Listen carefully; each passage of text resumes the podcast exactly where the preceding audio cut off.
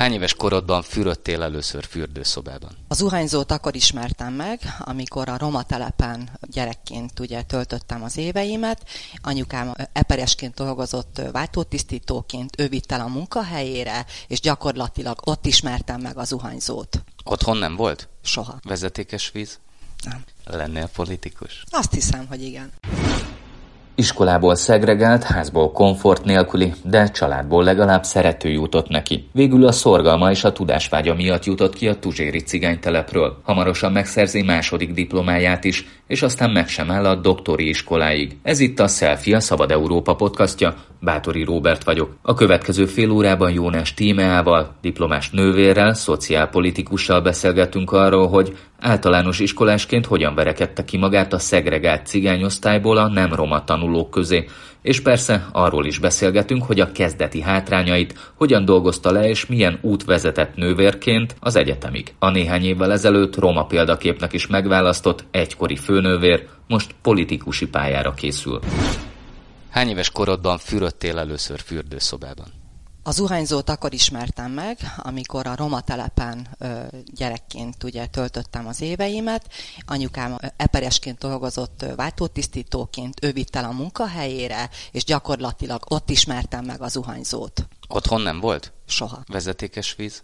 Nem. Hány éves voltál, amikor kikerültél a, az iskola cigányosztályából? Negyedikes koromban mehettem át a roma osztályból a vegyes osztályba, és ötödikes koromban pedig kerültünk ki a roma telepről. Mikor lesz meg a doktori címed? Most államvizsgázok szociálpolitikusként, most már jelenlegi szociálpolitikusként, és, és jövőre kezdem el a, a doktori képzést. Tuzsér, cigánytelep. Ez nagyjából még mindig úgy néz ki, mintha valahol az 1900 30-as években élnénk, amikor Tuzsér felé kanyarodom, te ott nőttél fel. Így van. Milyen körülmények között, és uh, hogyan lehet egy ilyen helyről kitörni? Ha ismered a települést, akkor pontosan tudod azt, hogy uh, gyakorlatilag olyan, mintha visszamentünk volna az időbe.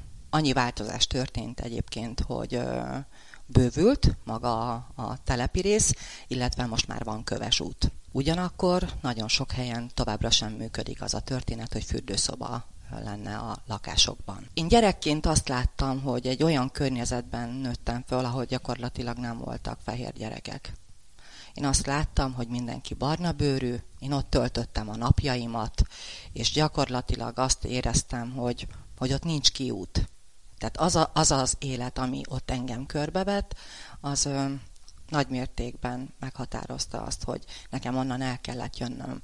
Borzalmas lakhatási körülmények voltak akkor, és vannak egyébként most is ezen a településrészen, de ti hogy éltetek? Azt mondtad, hogy a szüleid mindketten a MÁV-nál dolgoztak. Így van. Apukám ugye Tuzséron dolgozott az átrakó pályaudvaron, nehéz fizikai munkát végzett, már, gyere, már fiatal kora óta, neki nincs meg egyébként a nyolc osztálya, ő inkább dolgozott, anyukám pedig eperesként dolgozott váltótisztítóként. El kellett mennie neki is, hiszen heten vagyunk testvérek, és ugye a létfenntartáshoz szükséges élelmet előteremteni nap mint nap, azt gondolom, hogy ott már akkor sem volt egy egyszerű történet, és az idősebb nővérem volt az, aki átvette gyakorlatilag a felnőtt szerepet. Ő volt az, aki ellátott minket, én azért voltam szerencsés, mert ugye felismerték azt, hogy jól tanulok, és én kimaradtam így gyakorlatilag ezekből a részekből, de láttam nap mint nap, hogy hogyan küzdenek a szüleim. Kora hajnalba elmentek dolgozni, és csak késő este jöttek haza. Mi ott voltunk az árokpartján, ott töltöttük a napjainkat, ugye könyveket nem vihettünk haza, sajnos, mert, mert az volt, hogy nem tudunk rá vigyázni. Ugyanakkor jöttek a hívő emberek. Nem engedték a tanárok, hogyha, vagy a tanítók, hogy hazavigyétek a könyveket? Nem. Nem, mert nem tudtunk rá vigyázni. Ez mert, mit hogy, jelent? Hogy tehát, hogy eltéptük, tehát, hogy nem volt akkora értéke számunkra, és azért nem tudunk, megrongálódik a tankönyv, és nem úgy fog visszakerülni, ezért az iskolában az a fajta tudás, amit ott szereztünk, abból éltünk, gyakorlatilag, és uh, arra már nem volt lehetőség, hogy, hogy hazavigyük, és, uh, és otthon tanulhassunk. Ez egyébként nagy mértékben engem ez gátolt, mert hogy le voltam, azt gondolom, hogy le voltam maradva lexikálisan is, és hát képzeld el, hogy nem volt szókincsem. És ezt onnan tudtam, hogy, hogy amikor a tanár ugye éppen feleltetett, akkor én nem nagyon, nem nagyon találtam a szavakat. Nem tudtam, hogy mit kell mondani. És, megkér- és mondta, hogy nehézkesen beszélek, és akkor megkérdeztem, hogy hogyan lehet ezt fejleszteni, ugye gyerekként, és azt mondta, hogy nagyon sokat kell olvasnod. Na, hát nem volt kérdés, hogy akkor onnantól kezdve sokat olvasok. Volt otthon bármilyen könyvetek? Nem.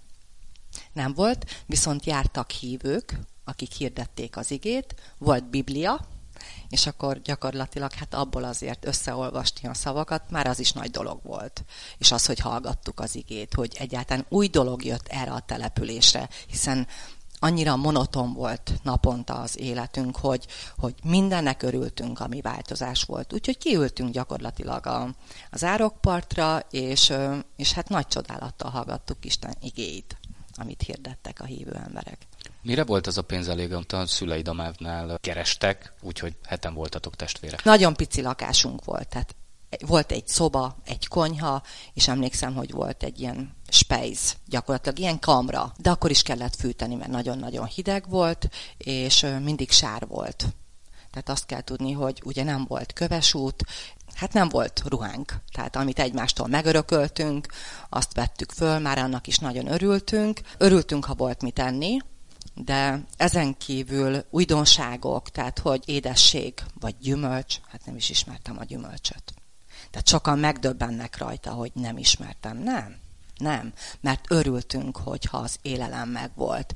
Valóban üdítőt egy évben egyszer ittunk, azt is azért meg karácsony volt. És ennek ellenére én azt gondolom, hogy mégis nagy szeretet vett minket körül. Volt olyan, hogy éheztetek? Volt. Volt gondold el, hogy ugye heten vagyunk testvérek, plusz ugye a két családfő, és ha nem tudtak akkora mennyiséget előteremteni, akkor, akkor volt olyan, én emlékszem arra is, hogy ők nem ettek a szüleim, hogy nekünk maradjon. De sokszor iskolába úgy indultunk, hogy korgó gyomorral, mert hát ott nem volt divat, hogy, hogy akkor most reggeli van, hanem fölmentünk az iskolába, és, és vártuk, hogy legyen már tíz órai, mert akkor már tudtunk uh, étkezni. Hogy derült ki az, hogy te jól tanulsz? Szegregált osztályba jártál. Igen, elég gyorsan megtanultam írni, olvasni, és rájöttem, hogy én nagyon szeretek tanulni. Mert hogy azért dicséretet kaptam és ez jól esett. Tehát, hogy ez előre vitt engem, és amikor megkaptam az első pozitív dicséretemet, akkor rájöttem, hogy ez olyan jó. Felismertem azt, hogy nem tudok olyan jól beszélni, de fejleszthetem majd a, a beszédkészségemet. Gyakorlatilag olyan szinten elvitt, hogy hát kitűnő tanuló lettem. És nem, nem tudtam, hogy évvégén, hogy ünnepségen, hogy engem most miért hívnak ki. És kaptam egy könyvet, meg egy oklevelet. És akkor én hazamentem. És mondtam anyukámnak, hogy én ezt most nem tudom, hogy mit jelent, de én nem csináltam rosszat. És akkor anyu rám nézett, és, és apunak, apunak kiabált, hogy gyere gyorsan, mert hogy kitűnő tanuló lett. És, és én nem értettem, hogy ez mit jelent, hogy kitűnő tanuló. Hát, hát aztán kiderült, hogy azért, mert hogy én jól tanultam. Onnan indult ez a történet megvoltak a keretek, mégiscsak egy szegregált tuzséri általános iskola. Hogyan kerülsz ki a cigányosztályból, a nem cigányosztályba? Ugye én egy szegregált ö, osztályba jártam, a többi társ, roma társaimmal együtt, és gyakorlatilag ö, hát az történt, hogy jól tanultam, és ö, mi külön voltunk a nem roma származású gyerekektől, és ö, hát egy ilyen kis ablakon kaptuk a, az ételt. Tehát a reggelit, az ebédet, az uzsonnát. Nem volt közös étkező konyha, bármi nem. ilyesmi. Mi Tehát még ott sem volt. vegyülhettetek a, nem. a nem roma nem. gyerekekkel. Ab, tehát azt az időszakot ez jellemezte. Mi nem, nem igazán, tehát nem is értettük, hogy ez miért van. Mi azt tudtuk, hogy minden reggel csoportosan a roma telepről indultunk együtt ebbe a bizonyos osztályba, ahol gyakorlatilag roma származású gyerekek voltak. A reggelit, az ebédet és az usonnát valóban ezen a elhúzott kis ablakon keresztül kaptuk, és én akkor láttam azt, hogy az ablak mögött volt egy hatalmas nagy terem. Hát ott voltak a, a fehérbőrű, tehát a nem roma származású gyerekek, és ő, ők teljesen más légkörben voltak, mint mi. Tehát annyira látványos volt, nagyon nagy élet volt. Míg nálunk csend volt a teremben. Amit láttam akkor, az egyértelműen kihozta belőlem, hogy, hogy lehet másképp is élni. Én akkor fedeztem föl azt, hogy, hogy én ettől többet szeretnék. És megkérdeztem az akkori osztályfőnökömet, hogy, hogy hogyan kerülhetek én majd át oda. És azt mondta, ha továbbra is jól fogsz tanulni, akkor átmehetsz hozzájuk. Negyedik osztályos koromba a többi társaimmal együtt át is kerültünk. Ez volt az a bizonyos vegyes osztály, ahol gyakorlatilag roma és nem roma származású gyerekek voltak egyaránt. Volt bármi olyasmi, ami azt éreztette veled, hogy te mégse odavaló vagy? Azt éreztem, hogy én azért megdolgoztam, tehát jogosan vagyok abban a teremben. Egy alkalommal találkoztam incidenssel, ahogy ugye átkerültem. Tehát nem volt megkülönböztetés, hiszen egy fehérbőrű kislány mellé lettem én ültetve. Tehát innen is lát, lát, tehát láttam azt, hogy, hogy itt már nem volt probléma. A kislány anyukája részéről volt, hiszen aznap ugye mellettem ült, nyilván elmesélhette otthon, hogy akkor ő vele most mi történt, és másnap már a kislány nem ült mellém. És aztán én megkérdeztem tőle, de már akkor tudtam, hogy valami probléma van. Érzi ezt az ember? amikor már, amikor már ott ülsz egyedül, és, és olyan, mintha nem kívánatos személy lennél már ott. És megkérdeztem tőle gyakorlatilag, hogy, hogy miért nem ülsz mellém. És azt mondta, hogy hát azért nem ülök mellét, mert hogy cigány vagy. Anyukám azt mondta, hogy cigány mellé nem ülhetek. Ez az egy incidens fordult elő egészen mostanáig. Soha többé nem volt ilyen problémám egyébként, de ezt megélni gyerekként hát ez egy borzasztó dolog, azt gondolom, egy borzasztó érzés, mert, mert akkor érzed azt, hogy kirekesztett vagy. És neked ez adott bármiféle erőt, ez az incidens? Abszolút, egészen mostanáig.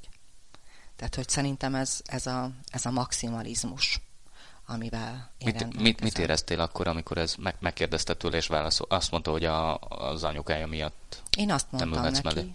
hogy majd én megmutatom neked, hogy anyukád rosszul gondolkodik, én ettől sokkal, sokkal többet érek, és, és ne a bőrszín alapján ítéljen meg az anyukád engem, hiszen nem is ismer, hanem az az érték, amit én nyilván képviselek, és az a fajta tudás, az, az sokkal többet ér. Tehát, hogy azt gondolom, hogy a külső, az senkit ne tévesszem meg. Mert amikor ugye beszélgetünk egy roma származású emberrel, tehát lehet, hogy külsőleg azt gondoljuk, hogy, hogy elsőként, hogy roma, de aztán amikor elkezdünk vele beszélgetni, akkor azért ér nekem sokszor meglepetések. És nagyon sokszor egyébként érzem ezt, hogy uh, ugye nagyon sok helyre járok, és uh, sokszor nem gondolják. De amikor elkezdek beszélgetni velük, akkor, akkor azért látom a, a döbbenetet, hogy uh, hogy teljesen meg fog változni az arcberendezése, akivel kontaktálok, teljesen meg fog változni a mimikája, ez akkor fog kiderülni. Úgyhogy ez, tehát ez onnantól kezdve biztos, hogy vitt engem előre, és, és még egyszer mondom, ez a maximalizmus, ez abból adódott, hogy én ezt gyerekként megéltem, és mindig meg akartam mutatni a világnak, hogy de higgyétek el, képes vagyok rá, sokkal több vagyok, mint amit külsőleg mutatok, és mindig csak egy lehetőséget kérek, semmi mást. Csak egy lehetőséget, hogy megmutassam, hogy ki vagyok, és nem fogok csalódást okozni. Ez, azt gondolom, hogy ez kísért engem végig az életembe, és hát én azt gondolom, hogy, hogy igyekeztem helyt is állni mindenütt. Mikor kerültél el Tuzsérról? Hova mentél? Kisvárdába jelentkeztem a vagy felvételiztem a Besenyei György gimnáziumba. Ez egy nagyon jó hírű gimnázium volt már akkor is. Óriási dolog volt, hogy én oda be, bejutottam. Nagyon szerettem. Tehát az életem első olyan állomása volt, ahol igazán éreztem azt, hogy jó helyen vagyok. Tanultam természetesen, és így azt gondolom, hogy az osztályfőnök különös tekintettel figyelt rám. Nagyon sokat beszélgettünk, és én ugye elmeséltem neki, mert megkérdezte, hogy mi a távlati céljaim, mi az, amit szeretnék majd az életemben. És én mondtam neki, hogy hát az egészségügyi pálya az, ami igazán érdekel engem. Miért pont az egészségügy? Roma telepen éltünk, és mint mindenki másnak, nekem is voltak természetesen gyerekkori betegségeim, és anyukám nagyon becsületesen vitt a házi orvoshoz, és az a látvány, ami fogadott. Ugye meséltem azt, hogy mindig sár volt a romatelepen, és egyszer csak belecsöppensz egy tiszta környezetben. Egy teljesen más... Steril környezetbe? Steril környezetbe, abszolút. És És nagyon tetszett, ahogy megvizsgált az orvos, és nagyon tetszett az az illat, ami, ami volt a rendelőben. És a gimnáziumi osztályfőnököm, ő nagyon-nagyon sokat segített azért, hogy, hogy a céljaimat gyakorlatilag elérjem. Behívott a biológia szertárba, és akkor közölte, hogy akkor most itt van ez a papír, kitöltjük, és akkor te jelentkezni fogsz a fővárosba, Budapestre, egészségügyi iskolába. Képzeld el, hogy kitöltötte a papírjaimat, elküldte, és hát jött a postás, és hozta a választ, anyukám vette fel a levelet, és kibontotta, és akkor látta, hogy én, hogy örömmel értesítettek, hogy felvételt nyertem a Batyányi Statman László egészségügyi szakközépiskolába, és anyukám nagyon hadakozott, hogy hát ez a főváros, el fogok kallódni, és én mondtam neki, hogy csak egy lehetőséget kérek, hogyan tudtad ezt finanszírozni? A második évtől már fennállt a veszélye annak, hogy nekem a tanulmányaimat be kell fejezni és haza kell költözni, viszont volt egy nagyon jó belgyógyász tanárom, aki nagyon kedvelt engem, ő felajánlotta azt, hogy segédápolóként dolgozhatok, éjszaka, mert ugye nappali tagozatra jártam, és másnap mehetek iskolába. Úgyhogy nem volt kérdés számomra, de ezt az egészségügyi iskola nem tudta. Tehát ezt nem is engedélyezték volna. Úgyhogy ö, sikerült elvégeznem az iskolát, és ö, gyakorlatilag maradtam is ebben a kórházban még ö, egy ideig, de aztán megszűnt, és egyik napról a másik napra gyakorlatilag akkor még Robert Károly kórházként működött, ö, oda betévettem, vittem a kis bizonyítványaimat, és és hát jelentkeztem, mondtam, hogy szeretnék állásinterjúra jöttem, és hogy szeretnék itt dolgozni. Hogyan lett meg az első diplomád, és hogyan lettél főnövér? Felajánlották nekem, hogy részletvezetőként dolgozhatok. Éreztem, hogy ez már kevés nekem. A Szemelweis Egyetem egészségtudományi karán végeztem diplomás ápolóként, és akkor már nagyon sokat hallottam az Ötvös Lórán Tudományi Egyetemről. Nagyon érdekeltek a szociális problémák, a szociális dolgok. Ennek következtében a szociálpolitika. Tehát kíváncsi voltam, hogy ez hogyan működik, hiszen akkor már nyílt a világ előttem. Láttam a rendszer szintű problémákat, hibákat, és utána néztem ennek a szaknak gyakorlatilag, és uh, láttam az ELTE honlapján egy videót, ahol dr. Tausz Katalin, emeritus professzor gyakorlatilag beszélt, és azt mondta, ha kíváncsi vagy a világra, a világ működésére, akkor csatlakozz az LT-hez. És ez annyira megfogott engem gyakorlatilag ez a videó, és ő annyira szimpatikus volt nekem, hogy azt mondtam, hogy no, akkor ide fogok jelentkezni. És aztán jött az értesítő, és gyakorlatilag hát a 100 pontból 95 pontot értem el. Úgyhogy azt mondtam, hogy ahhoz képest, hogy nem ez a szakterületem, ez nem is olyan rossz. Nagyon sok szakirodalmat olvastam egyébként a felvételire, végigmentem, és, és nagyon akartam tudni, hogy ez a terület miről szól, és akkor már éreztem, hogy ez, hogy ez egy ez egy izgalmas terület. Hát ott tartunk most gyakorlatilag, hogy májusban már államvizsgázok, ilyen gyorsan eltelt az idő, és nagy gőzerővel készülünk, mert hogy megyek tovább természetesen, és a doktori iskolába folytatom a tanulmányaimat.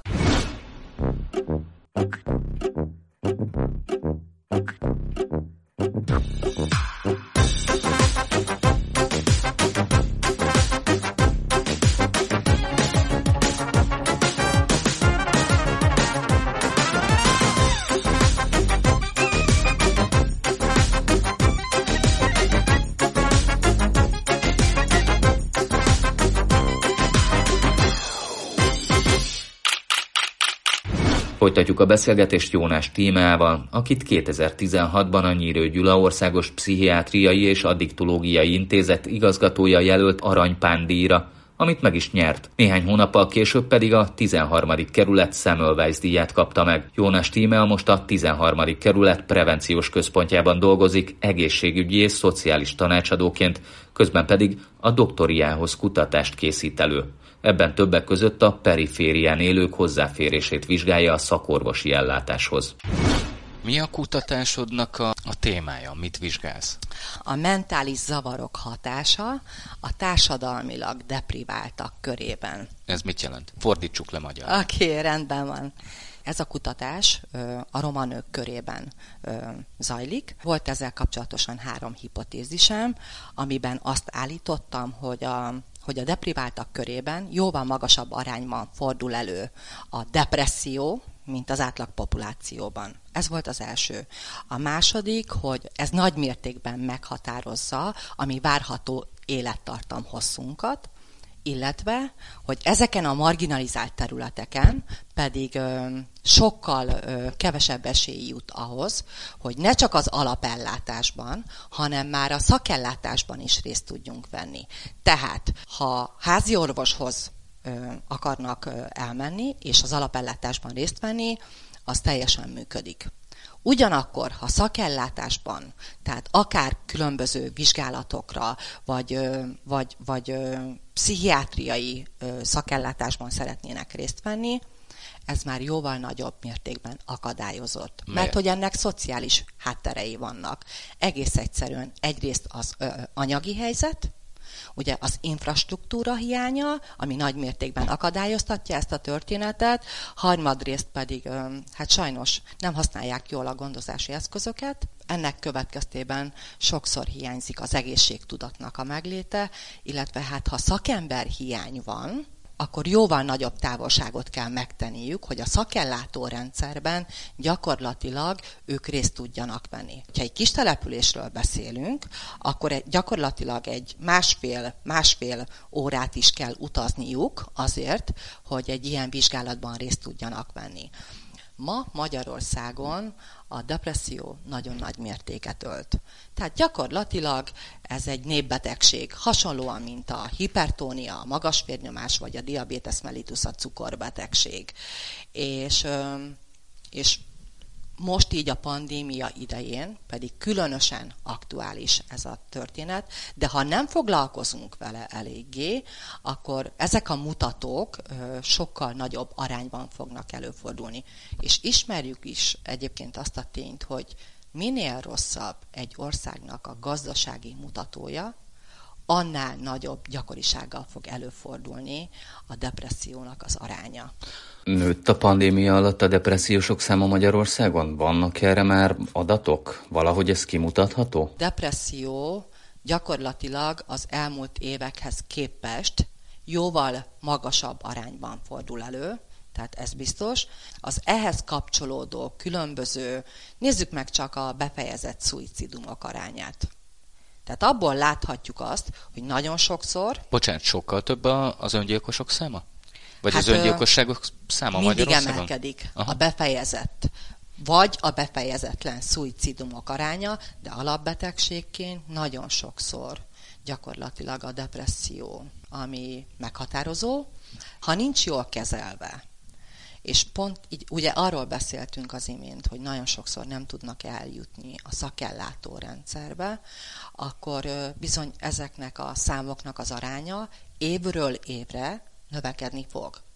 Tehát ez ha is, nem tudjuk kellő hatékonysággal. Tehát ez is lehet az egyik oka annak, hogy mondjuk a öngyilkosságok kísérletek, vagy az öngyilkosságok száma növekszik, hogy infrastruktúrálisan rossz az elérhetősége ezeknek az ellátóhelyeknek? Tehát, hogyha egy kis településhez képest jóval nagyobb a távolság ott, ahol valóban ezt a fajta rendszert igénybe tudják venni, akkor nem, nem fog tudni eljutni. Tehát nincsen kellő hatékonyság gondozási eszköz, nem fogja tudni. Ezeken a településeken ezek az emberek fogalmuk sem lesz róla, hogy hogyan lehet. Van egy alapellátás, amiben részt vesznek. Arra már kevés lesz a jövedelmük, hogy valóban akár igénybe tudják venni, másrésztről, hogy hogyan tudják ezt kezelni. A gyógyszeres kezelés az egyik alapja ennek a betegségnek, de ezen kívül még számos olyan kezelés létezik, amit igénybe lehetne venni, ha ezek a szakellátások valóban jól tudnának úgy, tehát jól működnek, de ezek az emberek nem tudják igénybe venni. Az infrastruktúra hiánya miatt, a rossz anyagi helyzet miatt, mert egész egyszerűen nincs kellő segítség számukra, akik egy irányvonalat adna nekik, és az a fajta élet, amiben ők nap mint nap vannak, az nagy mértékben gyakorlatilag előhozza azt a fajta problémát, amiről mi most beszélünk, hiszen a motiválatlanság, az alacsony jövedelem, a, flu- a frusztráltság, ez mind-mind olyan ö, érzelmi elsibárosodást fog náluk okozni, ami, amiből bőven beszélhetünk arról, hogy sajnos a depresszió az ki fog alakulni, és ez egyre nagyobb mértéket fog ölteni. Kijelenthetjük azt, hogy a pandémia miatt több az öngyilkossági kísérletek és az öngyilkosságok száma Magyarországon? A pandémia idején nagyon sok ember kilátástalan helyzetbe kerül. Különböző szektorok, ahogy látjuk, gyakorlatilag veszélybe kerültek. Nagyon sokan munkanélküliek lettek, és a munkanélküliségi ráta is ezáltal emelkedni fog. Kérdezlek én téged. Bocsáss meg, hogy most így visszakérdezek, de Nyugodtan. akkor, amikor egy családban nagyon-nagyon sok gyerek van, és a családfő már nem tudja megteremteni azt a színvonalat, ami egyébként nem volt magas, de már ha azt sem tudja megteremteni, és ha már veszélyben van a létfenntartásuk, tehát az, hogy, az, hogy a, a rezsit nem tudja kifizetni, de hogy az élelmet nem tudja előteremteni, akkor onnantól kezdve a családi kapcsolatok is meg fognak romlani. Ebből mi következik? Magasabb lesz a vállásoknak a száma. És egész egyszerűen onnantól kezdve a családi egység, ami egykor még szoros volt, az meg fog bomlani. Onnantól kezdve egy teljesen más ö, életvonalat fognak képviselni, és nagyon sokan emiatt bele fognak csúszni az alkoholba, a tudatmódosító szereket fogják használni, amitől lejjebb meg azt gondolom, hogy már nincs. Ez nagy mértékben felgyorsíthatja ezt a folyamatot, tehát ha nem figyelünk rá kellőképpen, akkor magasabb lehet befejezett szuicidumoknak az aránya, hogyha nem tudunk alternatívát ezeknek az embereknek mutatni, és ha nem tudunk segíteni, akkor az emberek előbb-utóbb olyan szinten belekerülhetnek ebbe az érzelmi válságba, ami nagy mértékben fogja ezeknek a számok, ezeknek a statisztikai számoknak a, az arányát növelni. Én ezt gondolom. Egyenes út vezet a Tuzséri cigánytelepről a nagy politika világába, vagy akár a parlamentbe? Valóban voltak ö, irányomban felkérések, illetve vannak, aminek én egyébként nagyon örültem, hiszen ö, a saját szakterületemen azt gondolom, hogy sokat tudok, vagy tudnék tenni, mivel még nincs aktualitása a dolognak. Egy év múlva választások lesznek. Így, ö, így még nem tudok ezzel kapcsolatosan válaszolni. Lennél politikus? Én inkább azt gondolom, hogy a saját szakterületemen, amihez én értek, illetve ami, ami leszek most már hamarosan. Ebben azt hiszem, hogy nagyon sok új dolgot tudnék mutatni. Ezeknek az embereknek, akik valóban kiszorultak a társadalom perifériájára, ezek az emberek nekem nagyon fontosak, hiszen egykor én is közéjük tartoztam, illetve mai napig azt gondolom, hogy közéjük tartozom, egyszerű emberként, egyszerű halandóként.